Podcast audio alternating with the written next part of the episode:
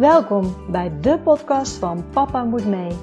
De podcast voor reislustige gezinnen en de podcast die je meeneemt op onze reis naar onze wereldreis. We hopen jullie hiermee te inspireren. Reizen jullie met ons mee? Let's go! Welkom bij weer een nieuwe aflevering van de podcast van Papa Moet Mee. En zoals jullie kunnen horen wellicht, ehm, hoor je dat ik nog steeds verkouden ben. ben. En dat heeft ermee te maken dat ik voor mijn vakantie ehm, deze podcast allemaal in elkaar knutsel voor jullie. Um, zodat tijdens mijn vakantie gewoon netjes iedere maandag een podcast online komt. Ik heb ooit met mezelf de afspraak gemaakt, sinds dat ik ben gaan podcasten, dat er iedere maandag een aflevering online komt. En ik kan ook tot op de dag van vandaag zeggen dat ik nog nooit één maandag heb gemist. Of we zelf op vakantie waren, zoals nu bijvoorbeeld. Um, nou ja, noem maar op. Als de kinderen ziek waren, maakt niet uit. Altijd komt er een aflevering online. Um, en ook nu heb ik de aflevering al van tevoren opgenomen. Neem ik dit praatje ook van tevoren op. Dus uh, je hoort het even allemaal met mijn uh, verkoude stem dat ik het opneem. Maar daardoor kan ik er wel voor zorgen dat er gewoon iedere maandag hopelijk voor jullie een heel waardevolle aflevering online staat. Wij zijn momenteel dus nog op reis in het Verenigd Koninkrijk. Uh, heel deze week ook nog. Dus mocht je het leuk vinden, dan kijk vooral op uh, Papa moet mee op Instagram. Daar proberen we jullie op de hoogte te houden van onze reis. En wellicht dat we ook weer na deze reis een uh, podcast samen opnemen over onze ervaringen. Uh, over of jij ook het Verenigd Koninkrijk op je lijstje moet zetten, ja of nee. Maar voor nu uh, gaan we over naar een gezin die ook weer op wereldreis is gegaan. Dit gezin komt uit België en ik heb laatst ook al een podcast gehad met een gezin uit België. En uit dat interview bleek ook dat het een stuk makkelijker is als je in België woont om met je gezin op wereldreis te gaan. En ook dit gezin laat dat zien. Dat het in ieder geval met school makkelijker is om te gaan. Dit gezin reist met vier kinderen in de leeftijd 15, 13, 10 en 5. Dus um, ook wat oudere kinderen. Dus in totaal met z'n zessen zijn ze een half jaar op reis geweest. Uh, op ontzettende mooie bestemmingen. Dus ze nemen je graag mee in hoe dat het was om te reizen met vier kinderen en ook oudere kinderen. En zij zullen vertellen ook hoeveel gemakkelijker het allemaal is als je in België woont. Dus ik zou zeggen, heel veel luisterplezier.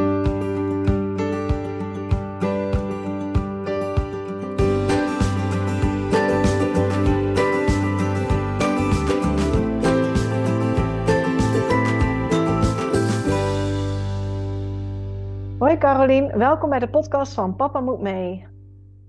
Hallo. Ja, uh, de eerste vraag altijd. Zou jij jezelf en je gezin kunnen voorstellen? Ja, um, ik zelf ben dus Carolien en ik ben getrouwd met Tom. Um, en wij hebben vier kinderen. Uh, toen we op reis gingen waren de kinderen 15, uh, 13,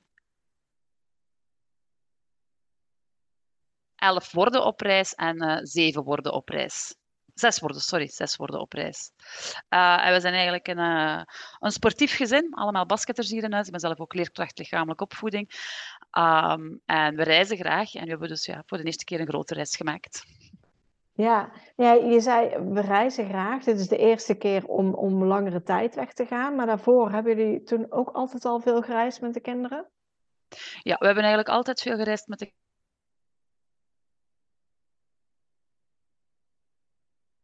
ze geboren zijn, maar altijd wel in Europa. En um, eigenlijk de laatste jaren wel een beetje meer in, in trekvorm, dat we toch wel verschillende locaties aandoen. Maar in het begin was dat eenvoudiger met een huisje en uh, op één, positie, één plaats blijven. Um, maar nu, uh, de laatste jaren, was dat wel door uh, Zweden, Noorwegen of in Oostenrijk of zo. Um, toch rondtrekken met de tent en dan de natuur in.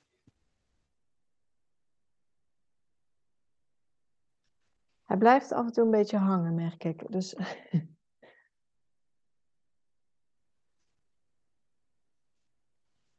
denk dat de verbinding niet heel goed is. Kan je mij horen, Caroline, of niet? Ja, ik hoor jou nu wel. Ja, af en toe staat het stil. Ja, af en toe staat het beeld stil inderdaad. Kijk, kijk even bij mij niks aan dat de verbinding niet goed is, maar... Mij ook niet echt hier. Nee, ik zit op de juiste internetverbinding. Oké, nou, ik ga gewoon kijken of ja. het verder goed gaat. Waar kwam bij jullie dan ehm, de wens vandaan om voor langere tijd op reis te gaan? Gingen we eerst uh, voor een maand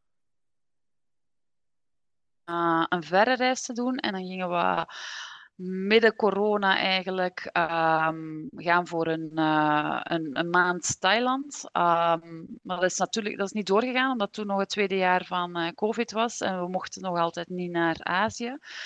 Um, en toen begon, ja, in, in COVID-tijd hebben we veel tijd hè, om veel te lezen en veel in te lezen eigenlijk. Uh, alle reisblogs lezen van andere gezinnen die gereisd hebben. En ja, vroeger dacht ik altijd van ja, met vier kinderen, dat gaat niet meer lukken. Dat zal iets zijn voor nadien. Maar uiteindelijk lees je dan verhalen van andere gezinnen die het ook gedaan hebben. En dan, dan zie je wel de mogelijkheden en dan begin je toch uh, te fantaseren en te kijken van wat is er mogelijk voor ons gezin. En uiteindelijk hebben we dan toch de knoop doorgehakt en zijn we vertrokken. Ja, want, want waarom dacht je vroeger dat het voor uh, een gezin met vier kinderen niet mogelijk was? Waar, waar zag jij beren op jouw weg? Eigenlijk vooral het financiële. Ik dacht, uh, met, vier, met, vier, kinderen, um, dat wordt gewoon veel te duur. Um, maar als we dan gingen rekenen en doen, um, ja, het is, het is niet goedkoop. Hè? Ik bedoel, je moet daar altijd wel wat voor sparen. En dat is nu e-, eenmaal zo. Maar als je dan zag dat dat eigenlijk toch in Azië heel goed meeviel van, van dagbudget en zo, dan dacht ik, oké, eigenlijk kunnen we dat budget wel bij elkaar sparen. Dat is geen probleem om uh, ons daarachter te zetten en voor zes maanden te gaan. Een ander ding was het, het onderwijs, maar hier in België hebben we een voordeel dat dat uh, heel vlot gaat. Um, en toen we dat hadden gelezen dat dat in België eigenlijk zo vlot ging, was dat al helemaal geen obstakel meer. Um, alleen hetgeen wat mijn man het meest uh, tegenhield in het begin was wel, we moeten vier kinderen onderwijzen. Want Noor ging naar het eerste leerjaar. Ik denk dat dat in Nederland groep 3 is. Ja. Dus moest leren lezen en, en schrijven. Uh, Tuur dan het zesde leerjaar, het einde van de basisschool. Maar Senne, de oudste, die gaat dan, zit al hier in België in het vijfde middelbaar, het voorlaatste jaar. Um, ja, ze moeten wel allemaal op hun niveau kunnen onderwijs krijgen. En de kinderen wilden ook echt wel terug instromen in hun klasse. Uh, dus voor de kinderen was het zeker geen uh, punt van we doen ons jaar over en, uh, en, we studeren niet onderweg. Nee, ze wilden echt wel terug op hun klas instromen. Dus dat was voor mijn man zeker een, eh, een obstakel. Ja, kan, kan ik me voorstellen. Daar komen we dadelijk nog op terug, zeg maar, hoe dat dan is gegaan tijdens de reis. Dus nou ja, eigenlijk tijdens coronatijd, tijd om na te denken. En toen zag je de mogelijkheden van, ook met een gezin met vier kinderen is het mogelijk om voor langere tijd een reis te maken. Uh, nee, zoals je zei, er moest voor gespaard worden. Hebben jullie toen een, een, iets gedaan om extra te sparen of een plan uh, opgezet om, um, om een bepaald budget te halen? Ja, we hebben eh, wel gaan kijken van kijk, welke middelen kunnen we nu al missen en um, wat is ons doel?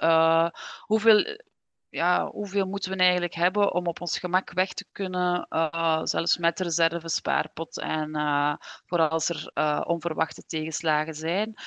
Um, en dan hebben we ons echt gewoon het budget voor ogen gesteld van dat moeten we het kunnen sparen per maand. Um, en wat de, kind de, kinderen hebben ook eigenlijk wel een stuk mee gespaard. Het geld van hun verjaardagen van de afgelopen twee jaar um, hebben zij ook meegespaard voor dan leuke kinderactiviteiten te doen, zou ik maar zeggen. Een, eh, een waterpark of uh, duiken of zo, die zaken. Daar hebben zij voor meegespaard.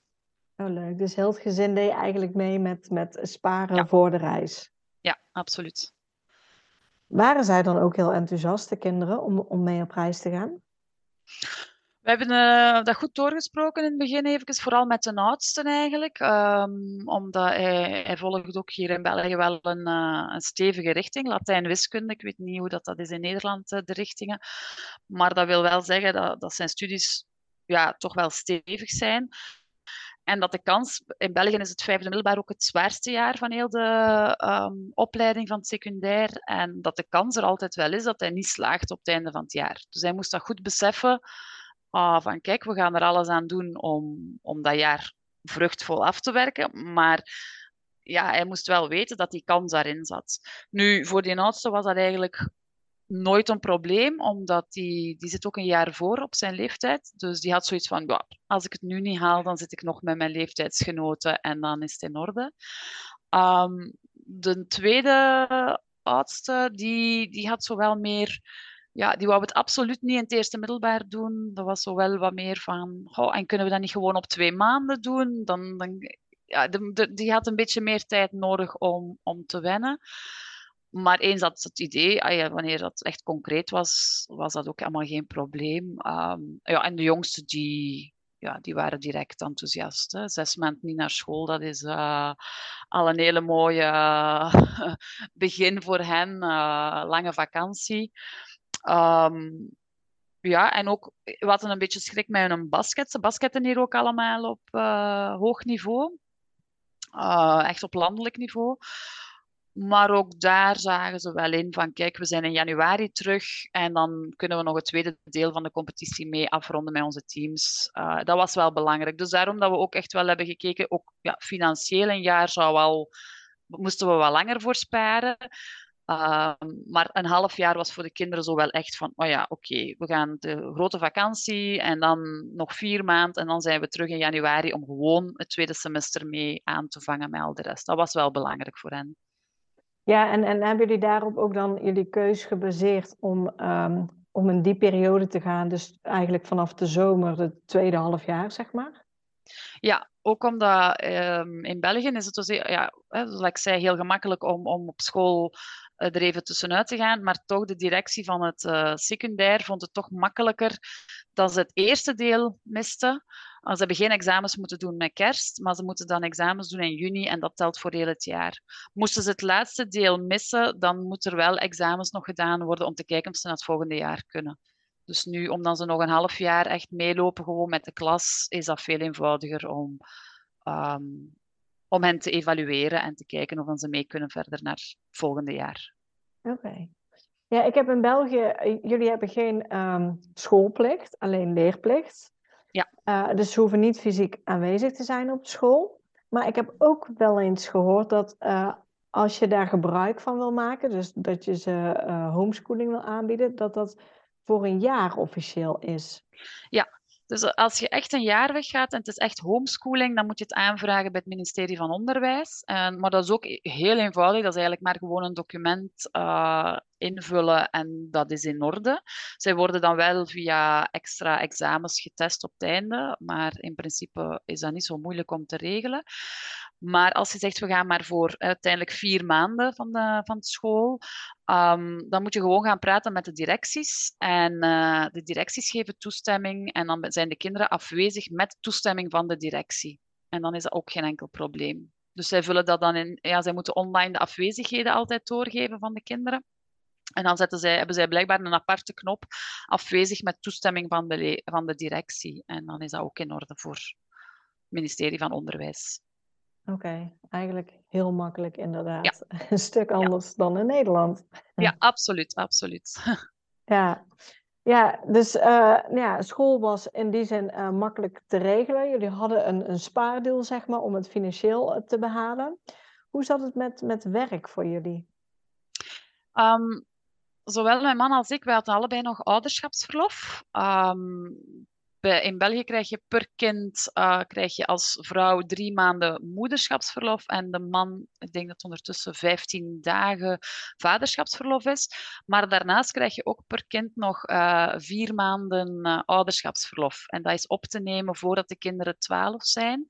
En dan mag je kiezen hoe dat je dat opneemt, ofwel in ehm, part-time ofwel fulltime en wanneer dat je dat opneemt. En het grote voordeel is dat de werkgever dat niet kan weigeren.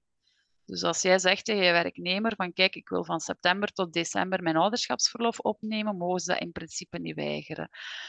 Um, dus je bent ook beschermd tegen ontslag en die zaken. Ook voor pensioen later wordt dat doorgeteld. en, ehm, en je krijgt een, ehm, een vergoeding tijdens die periode. Maar dat is niet volledig loon. Iedereen krijgt hetzelfde in België. En als je dat fulltime opneemt, dan krijg je ongeveer een 800 euro per maand per persoon vergoeding. Um, pak je het op in één, uh, vier vijfde, in één dag, dan is het ja, aan rato van die vier vijfde krijg je een vergoeding bij op je loon dan. Okay. Um, en aangezien ja, vier kinderen, dan heb je wel een beetje ouderschapsverlof staan. Um, en ik had nog net genoeg voor het overbruggen van september tot uh, december. En Tom die had nog meer, dus die zou nog eens weg kunnen. Maar... Ja, dus ook op jullie werk was het redelijk makkelijk geregeld dan? Ja, ja eigenlijk wel. Um, ik zit zelf in het onderwijs, dus voor mij hebben ze gewoon een, uh, uh, een vervanging ge gezocht. En uh, voor mijn man, die werkt meer met projecten, hebben ze gewoon gezorgd. Hè. We hebben dat ook op tijd aangekondigd. We hebben dat al aangekondigd, ik denk september, voordat we het jaar nadien juni weggingen. Um, en dan hebben ze gewoon daar rekening mee gehouden in de planning dat hij tegen juni geen grote projecten meer had. Oké, okay. ja. En jullie huis, hebben jullie daar nog iets mee gedaan? Nee, we hebben, daar, uh, we hebben voor gekozen om dat niet te verhuren. Um, dat heeft gewoon leeg gestaan, zes maanden. Um, we hadden een beetje het idee van, stel er gebeurt iets met iemand in de, in de familie en we moeten terugkomen, of we vinden het niet leuk en we moeten terugkomen, dan willen we in ons eigen huis kunnen trekken. Zeker met vier kinderen is het niet zo evident om een noodoplossing te vinden. Um, en als er dan huurders in zitten, is dat nogal moeilijk. Uh, dus we hadden gewoon echt gekozen van we laten het leeg staan. En mijn ouders wonen hier een straat en half vandaan. Dus die kwamen elke week wel eens even kijken of alles in orde was nog in het huis.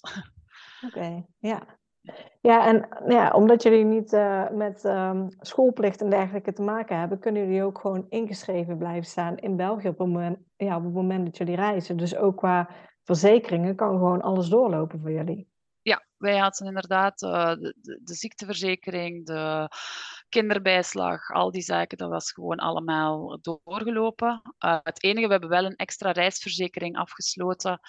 Um, en dat was niet zo gemakkelijk om te vinden in België, omdat de meeste reisverzekeringen, die dekken wel voor een jaar, maar je mag dan maar drie maanden um, fulltime in het buitenland zijn aan één stuk door. Dus dan moet je dan nog eens terug naar België komen.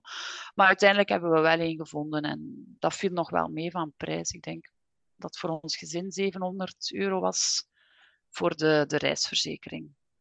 Oké, okay, en heb je daar ook een naam van of niet, van die verzekering? Allianz. Allianz, oké. Okay. Allianz, ja. ja.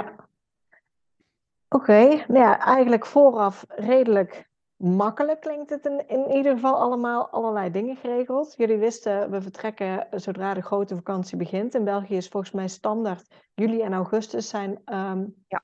Allebei de maanden helemaal vrij altijd, hè? Ja, nu, um, het is wel een stukje in België veranderd, maar oh. Vlaanderen is nog altijd van 1 juli tot 31 augustus.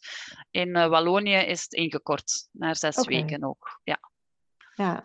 ja, dus voor jullie was, was de periode duidelijk. Hoe hebben jullie jullie reis gepland? Want jullie wisten dat je naar Azië toe ging. Hebben jullie van tevoren alles uitgestippeld of lag er ook nog een gedeelte open? Er lag zeker nog een gedeelte open. Um, we hebben natuurlijk de eerste vlucht naar Bangkok uh, geboekt. Vanaf dat we echt de knoop hadden doorgehaakt, hebben we die ge geboekt. Um, en de eerste maand hadden we wel een beetje um, al geboekt, omdat er ook een week uh, in een uh, olifantenopvang vrijwilligerswerk was. Dus daar rond hadden we dan alles wel wat geboekt, via booking.com eigenlijk. En we wisten ook wel, we gaan na Vietnam gaan we naar. Um, uh, sorry, na, Thailand gaan we naar Vietnam en dan Cambodja. We wisten dus wel de, de reeks, hoe we het gingen doen, maar we wisten niet op voorhand van. Ah, wanneer gaan we nu uiteindelijk vliegen naar Indonesië? Dat zijn dingen die we nog geboekt hebben onderweg. Dus de kleine vluchten, die hebben we zeker onderweg nog geboekt. Um, wat lag er nog vast? Ja, dat was eigenlijk het plan. Um, onze eindvlucht die lag ook vast, dat we terugkwamen vanuit Sri Lanka. Maar die heeft de luchtvaartmaatschappij zelf geannuleerd. Dus uiteindelijk lag ook het eindplan uh, ook nog open. Want we gingen normaal de kerstvakantie eindigen in Sri Lanka met nog vrienden die vanuit België zouden komen. We gingen met um, twintig man nog rondreizen in, uh, in Sri Lanka. Maar van iedereen zijn de tickets geannuleerd. Um, dus we hebben daar een, uh, een nieuw plan moeten maken. Oké, okay, had dat toen nog te maken met, met die crisis die afgelopen zomer was uh, in Sri Lanka? Wij denken het, we denken het. We hebben dat bericht gekregen, we waren al vertrokken. Dus ik denk dat we uh, eind juli, begin augustus, hadden we een, uh, kregen we bericht van Lot dat, dat we geen tickets meer hadden. Dat we het geld gewoon ook terugkregen. was heel gemakkelijk geregeld, stond direct ook op de rekening. Maar ja, geen vliegtickets meer. Dus ik denk, ja, verdere uitleg hebben we niet gekregen, maar ik veronderstel dat het met de crisis van Sri Lanka te maken had. Ja, ja, jullie beginland was uh, Thailand. Hoe was het om daar uh, rond te reizen met uh, vier kinderen? Super gemakkelijk. Echt. Um, we hebben wel het grote voordeel gehad, denk ik, dat het um, juist post-COVID was. het was nog heel rustig overal. Maar het ging zo vlot. Uh, gewoon in het hotel vragen naar uh, welke bus moeten we pakken. Ah ja, die bus. Zullen tickets regelen voor jullie? Oké, klaar. De volgende dag lagen die tickets er, naar het volgende. Um, eigenlijk, en dat was eigenlijk in alle landen. We hebben eigenlijk nergens problemen gehad met het echt het reizen van, van van het een naar het ander. Uh, ook met vier kinderen. We hadden zelfs even... In het begin dachten we, ja, met, met zes, we gaan uh, vaak twee taxis moeten nemen. Dat was ook allemaal niet nodig. Gewoon, er waren al zeven zitters en uh, de bagage kregen we er nog wel bij gepropt. Uh, dus dat, dat ging echt wel heel vlot, Thailand reizen. Zeker voor zo het eerste land is dat wel een aanrader als je het nog niet gewend bent om in Azië te reizen met kinderen ah, voor ons was ook Azië nieuw. We hadden zelf ook nog nooit in Azië geweest. Maar dat maakt het wel heel, heel gemakkelijk. Ja, en ik denk ook qua budget is Thailand denk ik een van de goedkoopste, al dan niet de goedkoopste, denk ik, in Azië nog. Ja, ik, ja, het heeft bij ons allemaal wat rond hetzelfde geschommeld, maar ik denk inderdaad uh, eh, 30 euro per persoon per nacht uh, zal het zo wat geweest zijn. Maar dat was wel ook in Vietnam, ook in uh, Indonesië, zullen we allemaal rond datzelfde wel gezeten hebben. Ja, wat dat betreft is Azië gewoon een leuk continent om te reizen qua prijzen. Ja, ja, ja. Onze eerste kennismaking daar met, met de cola en Fanta en zo was, uh, uh, was 20 bad, denk ik, voor een grote cola van 450 milliliter. Normaal gezien ze altijd jongens één drankje en gedaan. nu was het drink nog maar iets.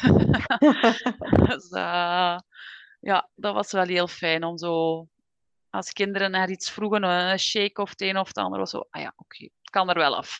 Geen probleem. Ja, ja. uh, je zei net dat in, in Thailand hadden jullie eromheen gepland omdat jullie vrijwilligerswerk gingen doen bij olifanten. Ja. Hoe, hoe zijn jullie daar terechtgekomen wat moesten die daar doen? Wij zijn uh, bij Baan Mama terechtgekomen. Dat is uh, in de buurt van Kanchanaburi.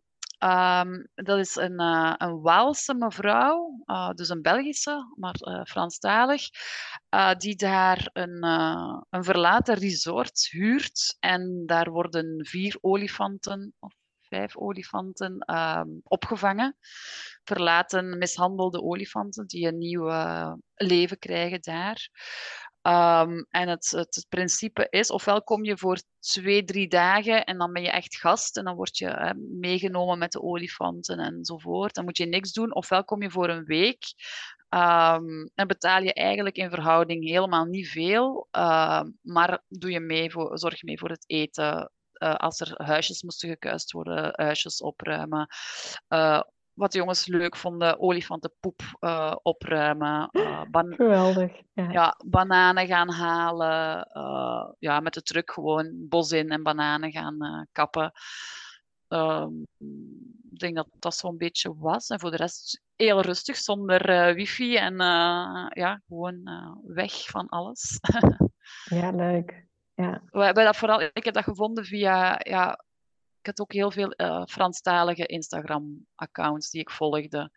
En die prezen alle, die waren allemaal, ik denk, alle, alle Franse en, uh, en Franstalige Belgen gaan langs Baan Mama blijkbaar als ze langdurig uh, op reis gaan. Oké, ik heb er nog nooit van gehoord, dus een leuke tip. Ja. ja. Ja, ja ze spreken ook wel Engels hoor. Dus het is niet, ja, Brigitte, de mama, spreekt ook wel Engels als het nodig is. Maar het, de voertaal was wel uh, onder alle mensen vooral Frans. Dus voor ons was dat wel even ons beste Frans terug boven halen. Ook voor de kinderen was het wel even zwoegen met Frans, maar het kwam wel goed. Ja. Hoe, hoe hebben jullie verder uh, rondgereisd in Thailand? Jullie zijn begonnen in, ba in Bangkok en toen? Um, we hebben een paar dagen Bangkok en dan hebben we al direct een tussenvlucht genomen richting Khao Sok, omdat we het Nationaal Park daar wouden doen voor een paar dagen. Dan de nachttrein terug naar boven. Dan zijn we naar Kanchanaburi gegaan voor een week bij Baan Mama. Um, en dan zijn we naar oh, Ayutthaya gegaan. Van Ayutthaya naar Sukhothai. En dan van Sukhothai naar Chiang Mai. Daar hebben we ongeveer ook een week gezeten nog in Chiang Mai. En dan hebben we de nachttrein terug naar uh, Bangkok genomen. En dan van Bangkok zijn we verder gevlogen. Ja, en, hoe lang zijn jullie gebleven in Thailand? Uh, het zal iets van 28, 29 dagen geweest zijn. Juist uh, het visa on arrival, de 30 dagen. Oké, ja. Dus een, een, mooi beginland, zeg je inderdaad. makkelijk te bereizen met, met kinderen. En uh, nou, goedkoop dus. En toen gingen jullie door van Thailand naar Vietnam. Naar Vietnam, ja. Dan zijn we naar Hanoi gevlogen. En hadden jullie daar ook al dingen vastgelegd of een route in je hoofd? Nee. Nee, totaal niks. Totaal niks. We hebben, uh, we hadden zelfs nog niet de e-visa aangevraagd. We hebben nog een, uh, een kleine fars mee gehad dat het e-visa van ons allemaal doorkwam, behalve van mijn man. Dus we hebben nog een spoedprocedure moeten instellen de laatste dag. Maar we zijn toch met z'n allen kunnen vliegen naar uh, Vietnam. Um, het voordeel daar was dat we ook via de reizigers wisten dat um, de, de homestay waar we naartoe gingen, dat dat een, uh, een behulpzame dame was. En die heeft ons eigenlijk gewoon de eerste 15 dagen, denk ik, uh, gepland voor ons. Dus die zei van, wat willen jullie doen? Waar willen naartoe? Ik zorg voor. Is dat een goed idee? Ah, wel in overleg alles, hè, maar ja, het enige wat we wisten was wat we wilden doen een beetje en uh, wat de kostprijs daar ongeveer van kon zijn. Hè, zodat we toch wel wat konden kijken van wat ze voorstelt, oké, okay, dat is goed. En dan heeft zij het noorden van Vietnam eigenlijk volledig uh, voor ons uitgestippeld. Oh, ideaal. Ja. ja. Ja, super gemakkelijk. Gewoon op één avond even met haar babbelen en uh, ah ja, oké, we gaan naar Sapa, we gaan naar uh, Hajang. Uh, oké, ik zorg voor een bus naar daar en dan een bus naar daar. Ook zo echt alles uh, vastgelegd. Gidsen, homestays in de, in de trekking. ja, alles was geregeld. Ideaal. Hoe was Vietnam? Heel, heel mooi. Ja, dat was eigenlijk hadden we daar niet te veel verwachtingen bij. Wat, uh, ja, dat was eigenlijk uh, super meegevallen. Het noorden zeker. Um, overweldigende natuur en ook de bevolking heel vriendelijk en uh, behulpzaam. Dus uh, zeker, ja, echt wel een aanrader, Vietnam. Vonden we echt wel de max. Ja, en zijn jullie alleen het noorden geweest of ook nog naar het zuiden? Wij zijn geëindigd in Hoi An, dus zo'n beetje halverwege. Omdat we ook daar, wat maar één maand weer in Vietnam. Dus um, wat, van Hanoi zijn we naar. Nu moet ik even denken. Uh, naar Sapa gegaan. Hajang Loop tegen het noorden, tegen China aan. Dan naar uh, Halong Bay. En dan terug een beetje binnenland in uh, Ninh Tam Kok. Uh, en dan vandaar naar Hue, de keizerlijke stad. En dan van Hue naar Hoi An. En dan zijn we geëindigd met een weekje Hoi An uh, om dan verder te vliegen. Okay. Dus echt het zuiden, Ho Chi Minh, hebben we niet gedaan. Nee, nee, nee. En uh, Vietnam, als je het vergelijkt met Thailand, is denk ik toch ook weer heel anders.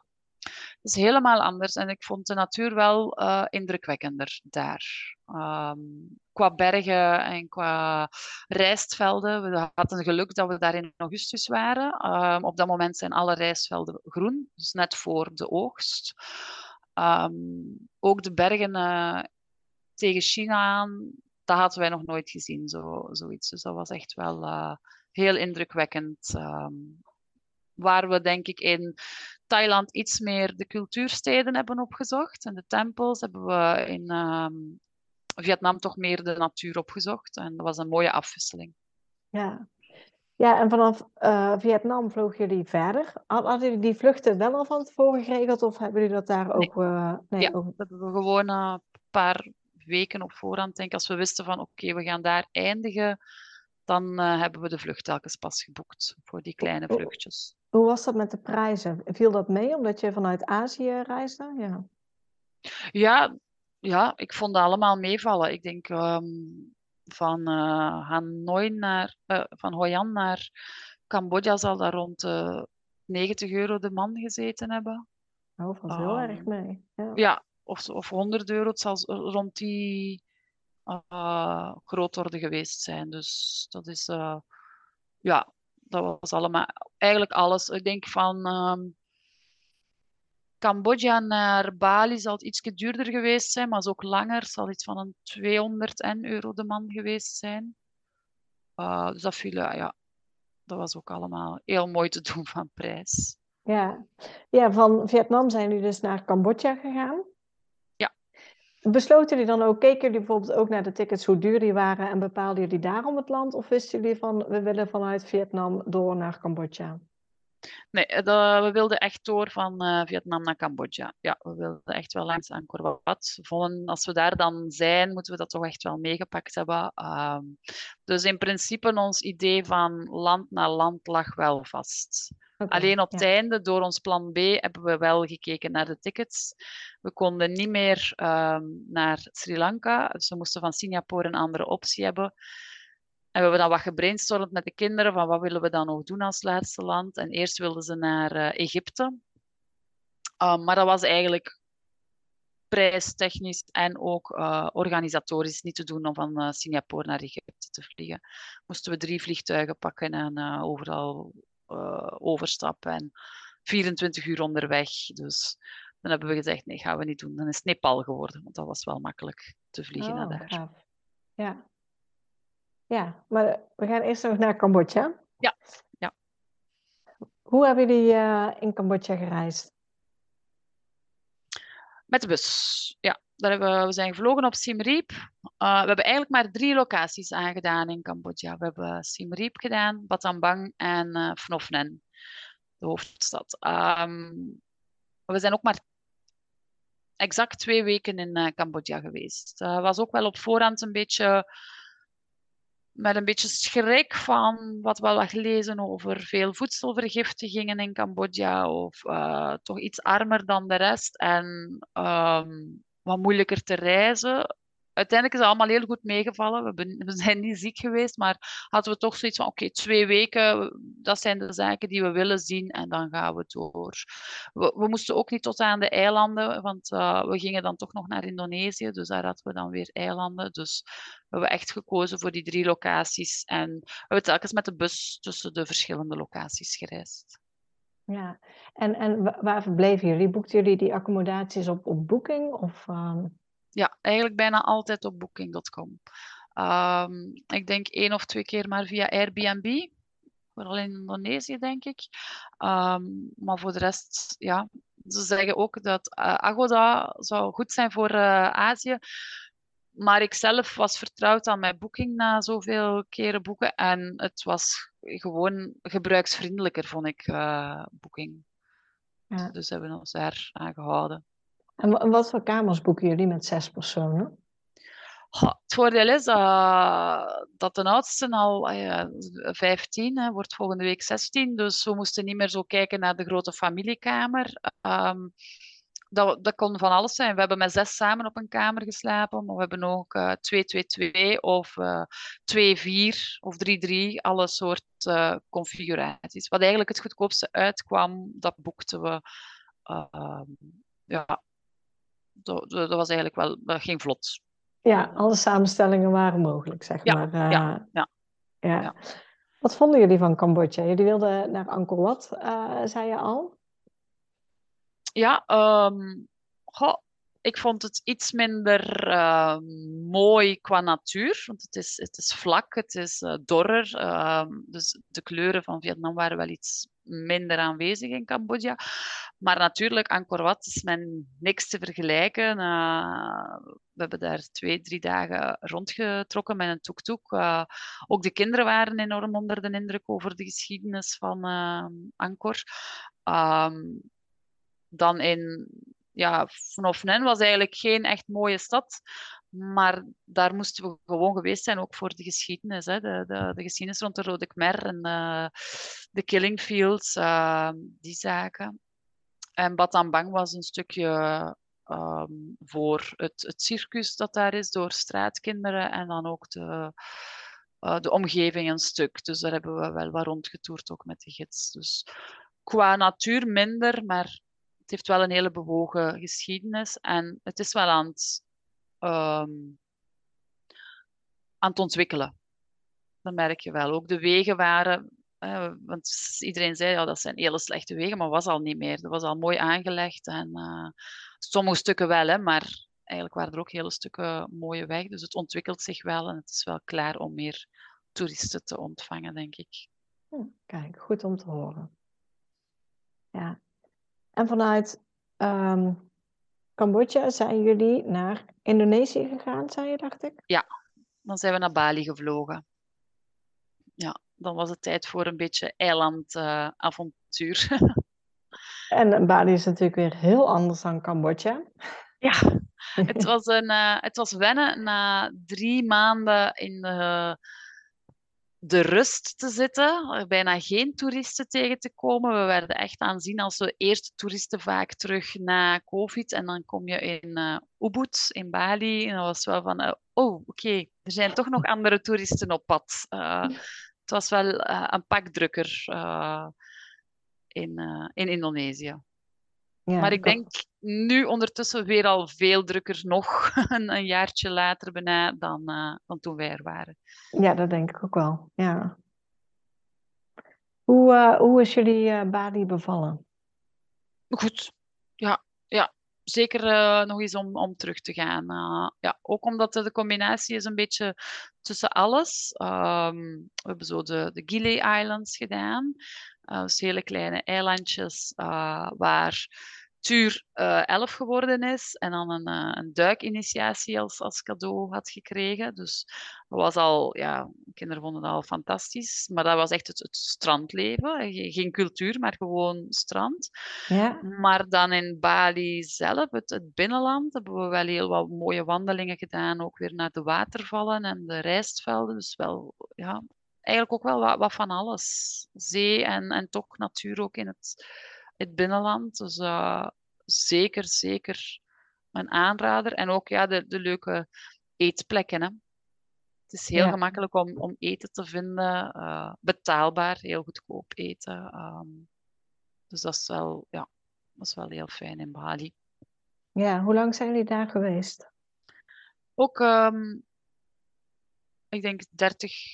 Nee, we hebben ja, wat was wel. We hebben verlengd in Indonesië, maar in Bali zijn we ongeveer een 30 dagen gebleven.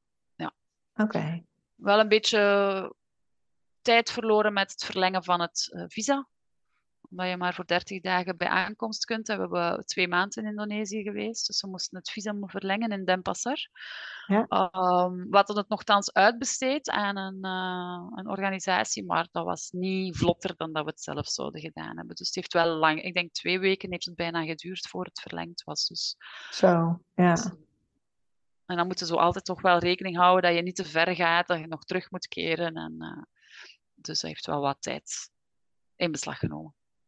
Ja, want, want jullie zijn uiteindelijk dan twee maanden in Indonesië geweest. Na Bali zijn we doorgegaan uh, met de boot naar Java nog. Oké. Okay. Dus, uh, moesten we het nu opnieuw doen en dan zouden we al weten. Uh, ik denk ook dat de visaprocedure ondertussen veranderd is. Uh, je kan het nu gewoon online doen, de verlenging. Dus uh, je toch zeker een heel groot deel, dus het is eenvoudiger geworden. En dan zouden we er wel Lombok of Flores of zo bij pakken nu en niet alleen nog Java doen. Oké, en nu hebben jullie na Bali alleen nog Java gedaan? Was het een groot verschil ten opzichte van Bali? Ja, ja, gigantisch. Dat vond ik echt wel. Ehm, qua natuur niet zo, want dat was ook heel mooi nog, maar uh, het is een andere uh, gemeenschap. Het is een moslimgemeenschap op uh, Java en Bali is hindoeïstisch, dus dat is wel toch helemaal anders. Ehm, Bali is veel opener, veel, eh, mensen zijn veel goedlachser. Um, in uh, Java hebben we toch ook wel wat, wat geleide rondwandelingen gedaan, waar we nog te horen kregen over bijvoorbeeld de, hoe streng het nog is in de, in de de gehuchten eigenlijk, in de kleine dorpjes binnen de dorpen. Dat er nog altijd een buurtwacht is die rondloopt en dat de mensen echt wel nog moeten binnen zijn tegen 9 uur, 10 uur s'avonds. En uh, dat het nog altijd niet kan dat meisjes uh, bijvoorbeeld een vriend gewoon op bezoek hebben. Uh, dan moet er al uitleg gevraagd worden aan de dorpsoverste, ah, gegeven worden aan de dorpsoverste. Um, ja, ook heel de sfeer met de, de minaretten en uh, het, uh, het gezang om vier uur s'nachts dat begint. Dat is ook wennen in het begin. dat je elke morgen om vier uur s'nachts gewekt wordt. Um, ja, en ook het, het, het is ook veel minder toeristisch terug.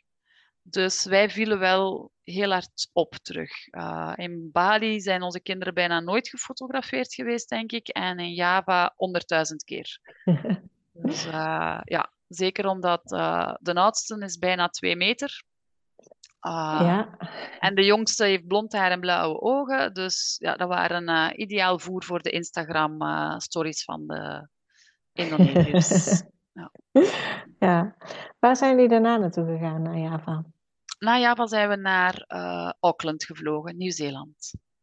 Dus niet alleen Azië hebben jullie gedaan. Nee, die zijn ook. ja.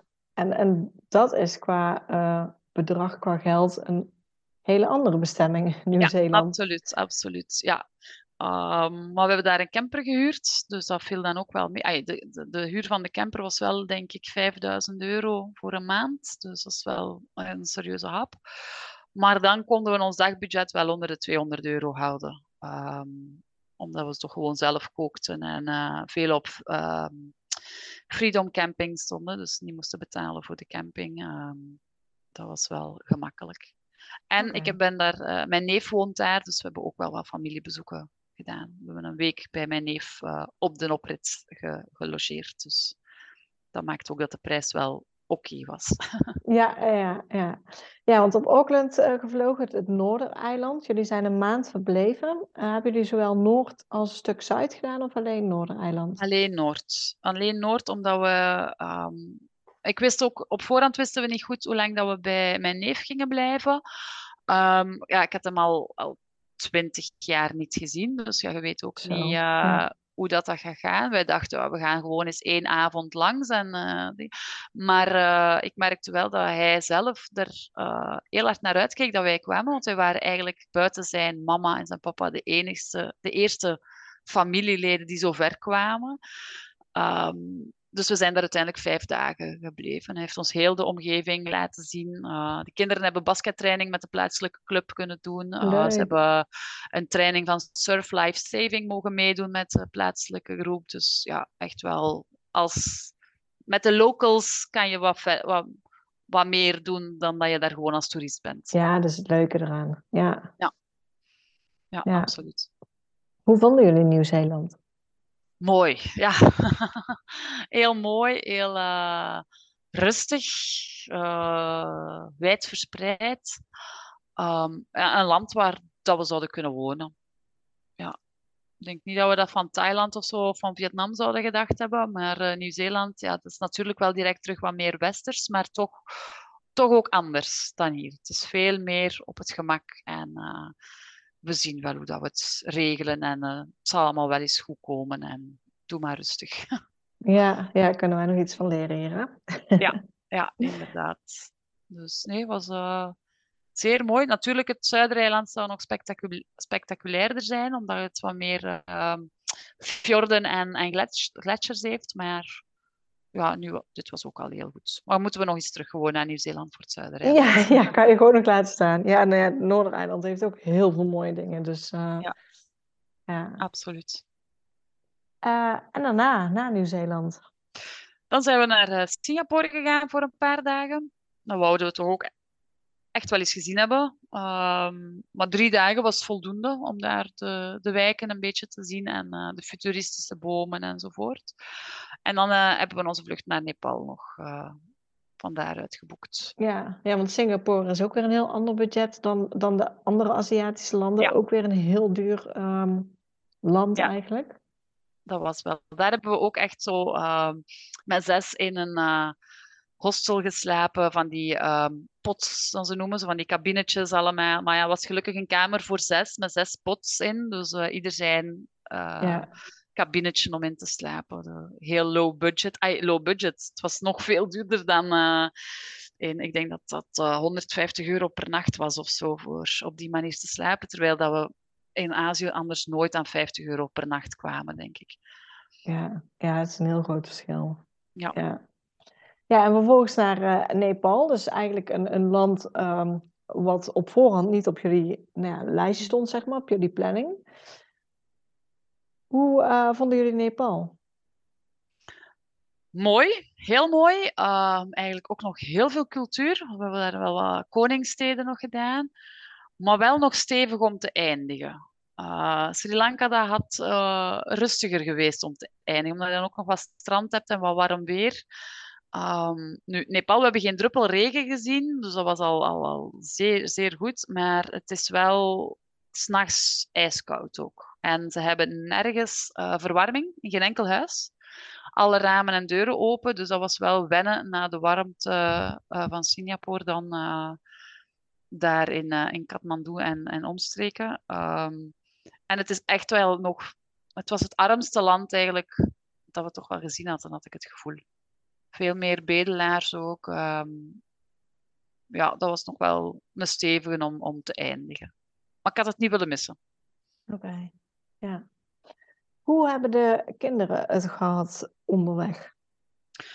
Ja, we hebben eigenlijk uh, heel veel geluk op dat vlak. Um, doordat de drie jongens gewend zijn om altijd met elkaar op te trekken, um, hebben die heel veel aan elkaar gehad. En die hebben geen ruzie gemaakt of uh, wij hebben geen ruzie moeten maken met die kinderen. Dat was ook uh, spannend, want ja, toch één die al echt in de puberteit is gekomen. Maar dat is ja, wonder boven wonder, zes maanden zeer, zeer goed gegaan. Uh, ze hebben geen, ja, niet gezeurd, niet gedaan. Uh, als wij beslisten, we gaan uh, die berg opklimmen of die vulkaan, ja, dan was dat oké. Okay, en dan, dan, volgde de rest wel. Dus dat is uh, vlot gegaan eigenlijk. Ja, fijn. Ja. Hebben zij een favoriete land uiteindelijk gehad na de reis? Ik denk dat er bij vele Thailand zal uitkomen, omdat dat ook het eerste was met alle indrukken. Uh, ook de, de olifanten natuurlijk, een week met die olifanten.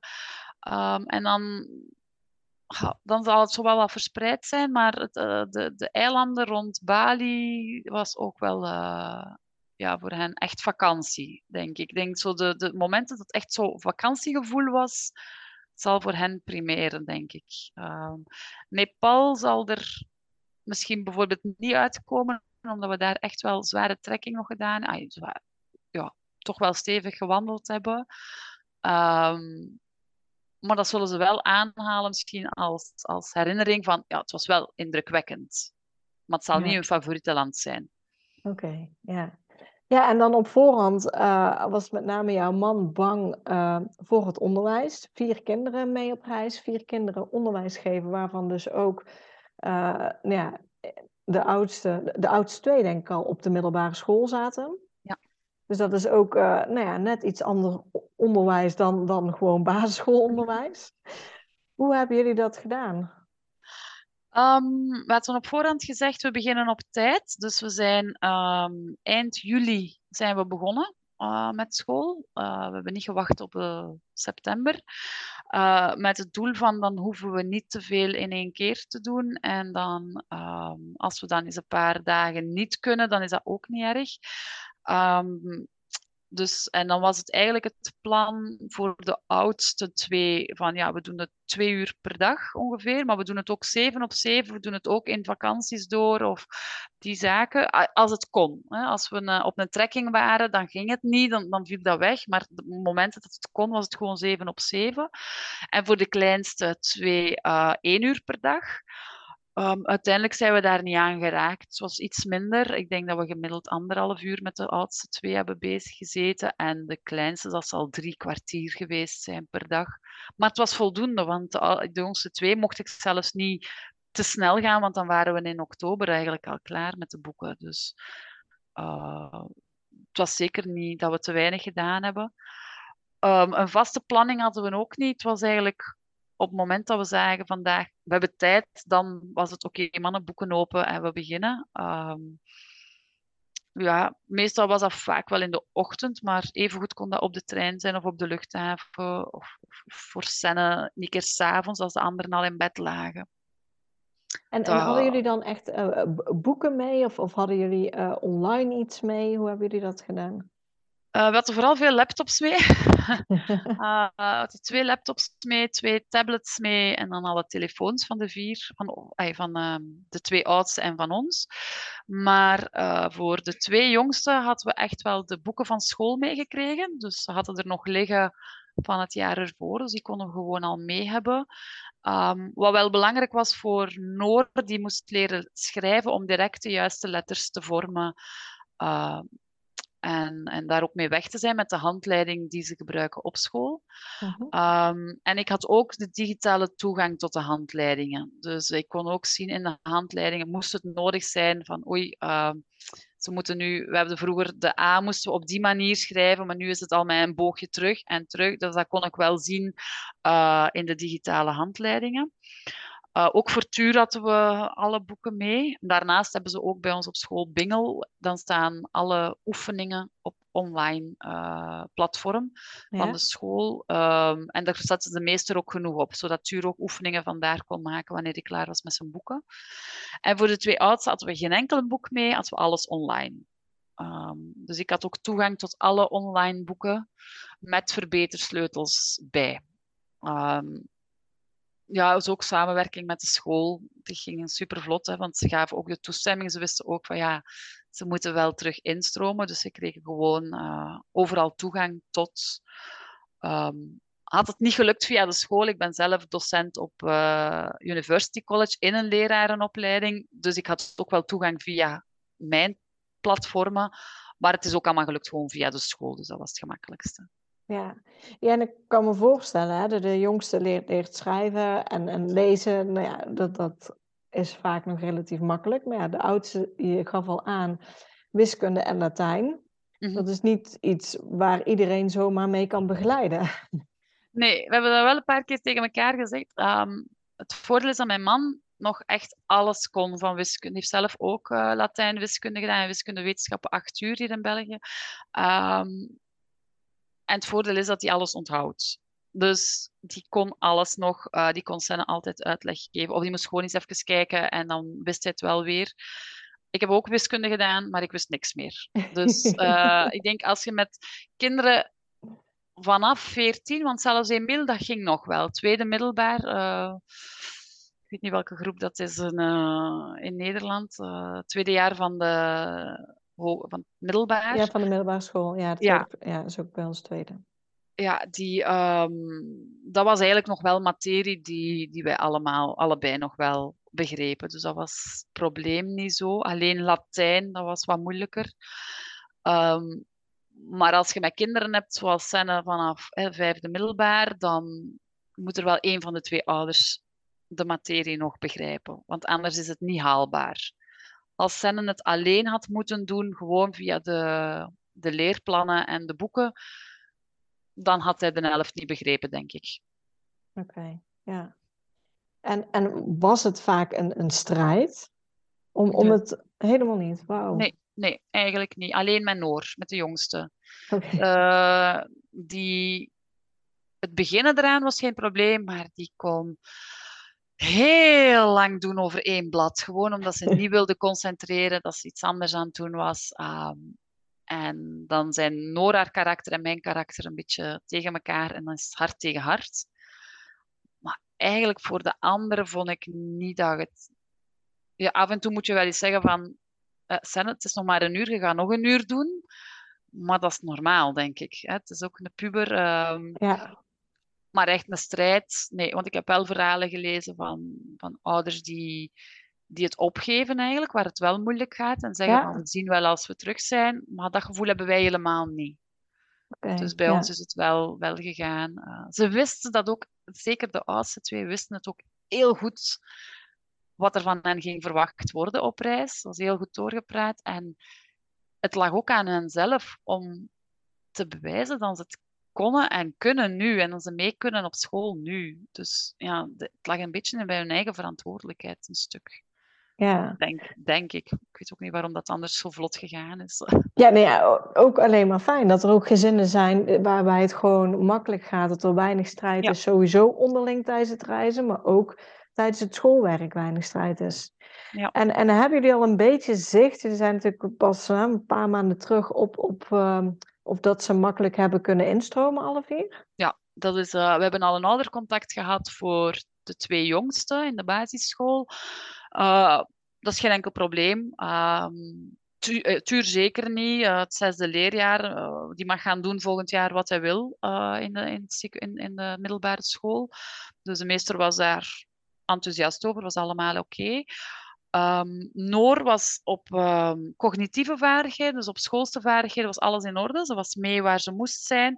Alleen heeft zij wel de geleidelijke overgang van kleuterklas naar uh, eerste leerjaar gemist. Dus haar klasgenootjes die hebben geleerd in het begin dat ze moesten stilzitten, vinger opsteken en die zaken. Ja. En dat is bij haar iets dat ze nu aan het inlopen is. Het is ook een karakterke, dus het is ook een die niet graag stil zit. Dus dat komt er dan nog eens bij. Maar ook, ja, zij had niet door dat ze in het begin op haar stoel moest blijven zitten. Ze liep gewoon rond in de klas, omdat ze dat in de kleuterklas ook mogen doen. Ja. Dus dat was wat, op dat vlak moet zij nog wat, wat bijgestuurd worden. Uh, maar ook dat zal geen probleem zijn op het einde van het jaar. En dan uh, Emiel, tweede middelbaar, die heeft nu net zijn examens. Vandaag had hij zijn laatste examen van Pasen. En wij verwachten daar eigenlijk alles boven de 80%. Dat zal geen enkel probleem zijn. En Senne doet het wonder boven wonder eigenlijk ook goed. Niet super, maar dat zal ook nooit zijn bij Senne. Dat is gewoon, we doen wat er moet gebeuren en ja. dat is al voldoende. Dus dat is ook gewoon een ander karakter dan, dan zijn broer, die veel perfectionistischer is. Dus nee, ik, ik had in het begin wel echt schrik voor wiskunde bij Senna. Um, maar tot hiertoe doet hem het goed. Hij heeft wel geen examens met Pasen, dus hij zal alles in juni moeten bewijzen met de eindexamens. Um, maar ik denk dat dat oké okay gaat zijn, denk ik. ja, ja. Wat, wat heeft de reis uh, jullie als gezin gebracht? Oh, dat is een moeilijke vraag. Um, wij zijn zo zeker niet de types van. Oh, we hebben nu gezien dat het ook rustiger kan en we gaan ons aanpassen naar, naar thuis toe. Nee, we zijn gewoon terug in de red race gestapt zoals anders. Als we hier zijn, hoort dat ook zo, hebben wij het gevoel, want het kan gewoon niet anders. Maar het feit dat we zes maanden hebben kunnen rondreizen met het gezin alleen en dat we gezien hebben dat dat zonder conflicten kan, dat geeft wel zoiets van oké, dat is een sterke band en ze zullen wel verder opgroeien en de dingen komen vertellen, denk ik, die ze willen komen vertellen. Ze hebben ook onderling een enorm sterke band nu. Hij was er voor al, maar ja, nu, nu dat we dat gezien hebben ook, uh, dat ze eigenlijk veel kunnen praten met elkaar en doen, maakt het wel. Ik denk dat dat vooral hetgeen is dat we gaan bijhouden. En voor de rest de zin om te reizen. Hè zin om, de wereld te zien en ook alle aspecten van de wereld. Dat niet allemaal is zoals hier, maar dat er toch eens momenten van, reflectie kunnen zijn op hoe goed het hier is en uh, wat er nog moet gebeuren in de rest van de wereld eigenlijk een stuk, denk ik. Ja, ja mooi. Jullie hadden op voorhand uh, gespaard en, uh, en, een soort budget in, in gedachten. hoe heeft het uiteindelijk uitgepakt? Ja, zeer goed. dat, is, uh, ja. ja, dat is uh, een leuke meevaller om thuis te komen, maar uh, we hadden te, veel, te veel gespaard. Dus ik denk dat het ons in totaal. Moet ik cijfers zeggen? Ja, dat mag. Ja, ja. met zes zal het iets van een 55.000 euro gekost hebben. Ehm, maar dat moeten we, moesten we ook niet gespaard hebben, want we, hadden nog inkomsten in de loop van die zes maanden. Hè. Dus, ja, scheelt ook weer. Ja, ja, ja. Dus, um, ja. dus dat vind ik eigenlijk een heel mooi bedrag voor met zes te doen. Ja, zeker. Um, ja, dat, en ook niks, ay, niks gelaten wat we achteraf spijt van zouden kunnen gehad hebben, zal ik zo zeggen. Het is niet dat we daar veel geld hebben uitgegeven aan, aan, aan luxe hotels of die zaken dan niet, maar als er een uitstap was of een, uh, een mogelijkheid om uh, bijvoorbeeld uh, in Nieuw-Zeeland een helikoptervlucht te doen, ja, dan hebben we dat gewoon ook gedaan. omdat we wel het gevoel hadden van, we zijn hier maar één keer misschien en zeker met het hele gezin moeten we dan toch maar meepakken. Ja, ja, ja. Heb jij sowieso nog tips voor gezinnen ehm, die ook voor langere tijd op reis willen gaan? Misschien wel als je naar jezelf keek, zeg maar een aantal jaar geleden, toen je dacht het is niet mogelijk en nu heb je het wel gedaan. Dus... Ah, wel, vooral daar eigenlijk. Hè. Ehm, ik heb het op school ook al een paar keer tegen collega's gezegd. Iedereen die, die dat graag zou doen, maar twijfelt door omdat het met kinderen is, uh, die zaken, of het financiële aspect, dan denk ik iedereen die model verdient uh, en er tijd voor heeft, is eigenlijk haalbaar. Het is gewoon een kwestie van, van keuzes maken. Uh, de jaren dat je even spaart, dan denk je van ja, uh, ik ben geen kleren gaan kopen die twee jaar bijvoorbeeld, want het was allemaal in functie van. Maar dat doet ook geen pijn als je weet in welke, waar dat je het voor doet. Ehm, en ik zeg tegen al mijn collega's, als je er echt maar over twijfelt, doe het gewoon, want het is zo gemakkelijk gegaan. Misschien hebben we heel veel geluk gehad, want we hebben ook bijvoorbeeld geen dokter of tandarts moeten opzoeken. We hebben niks tegengekomen, dus we zullen echt wel wat geluk gehad hebben. Maar het is makkelijker dan dat je denkt. Het is uh, veel eenvoudiger eens dat je vertrokken bent om daar je plan te trekken. En iedereen wil u echt wel helpen. Ja, mooi. Mooie tip. Uh, kunnen mensen jou ook nog vinden op social media?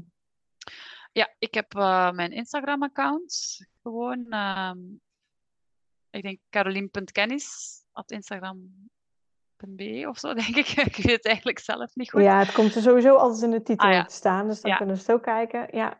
Ja, en dan mijn man had een uh, Polarstep bijgehouden onder de naam Tom Rommens, Expeditie Rommensen. Dus daar uh, heeft hij echt een volledig um, dagboek bijgehouden. heeft echt elke dag uitgeschreven wat we gedaan hebben met foto's. En het voordeel met Polar Steps is wel, we hebben nu hier uh, drie hele mooie boeken liggen. Gewoon klik op de knop en uh, wordt thuis besteld. Dus uh, geen werk meer aan achteraf. Gewoon het, het, dagboek ligt nu hier thuis met alle foto's in. Ja, mooi. Dus mooie herinneringen ook dan om naar te ja. kijken. Ja, ja, absoluut. Ja, dan wil ik jou, Carolien, ontzettend bedanken voor jouw tijd en ehm, ja, voor alles wat je met ons gedeeld hebt. Graag gedaan. Ik hoop dat iemand er iets aan heeft.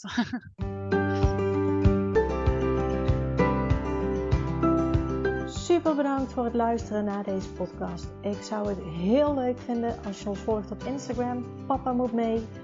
Deel deze vooral in je stories als je hebt geluisterd en tag ons en laat ons weten wat je ervan vond. Tot de volgende keer.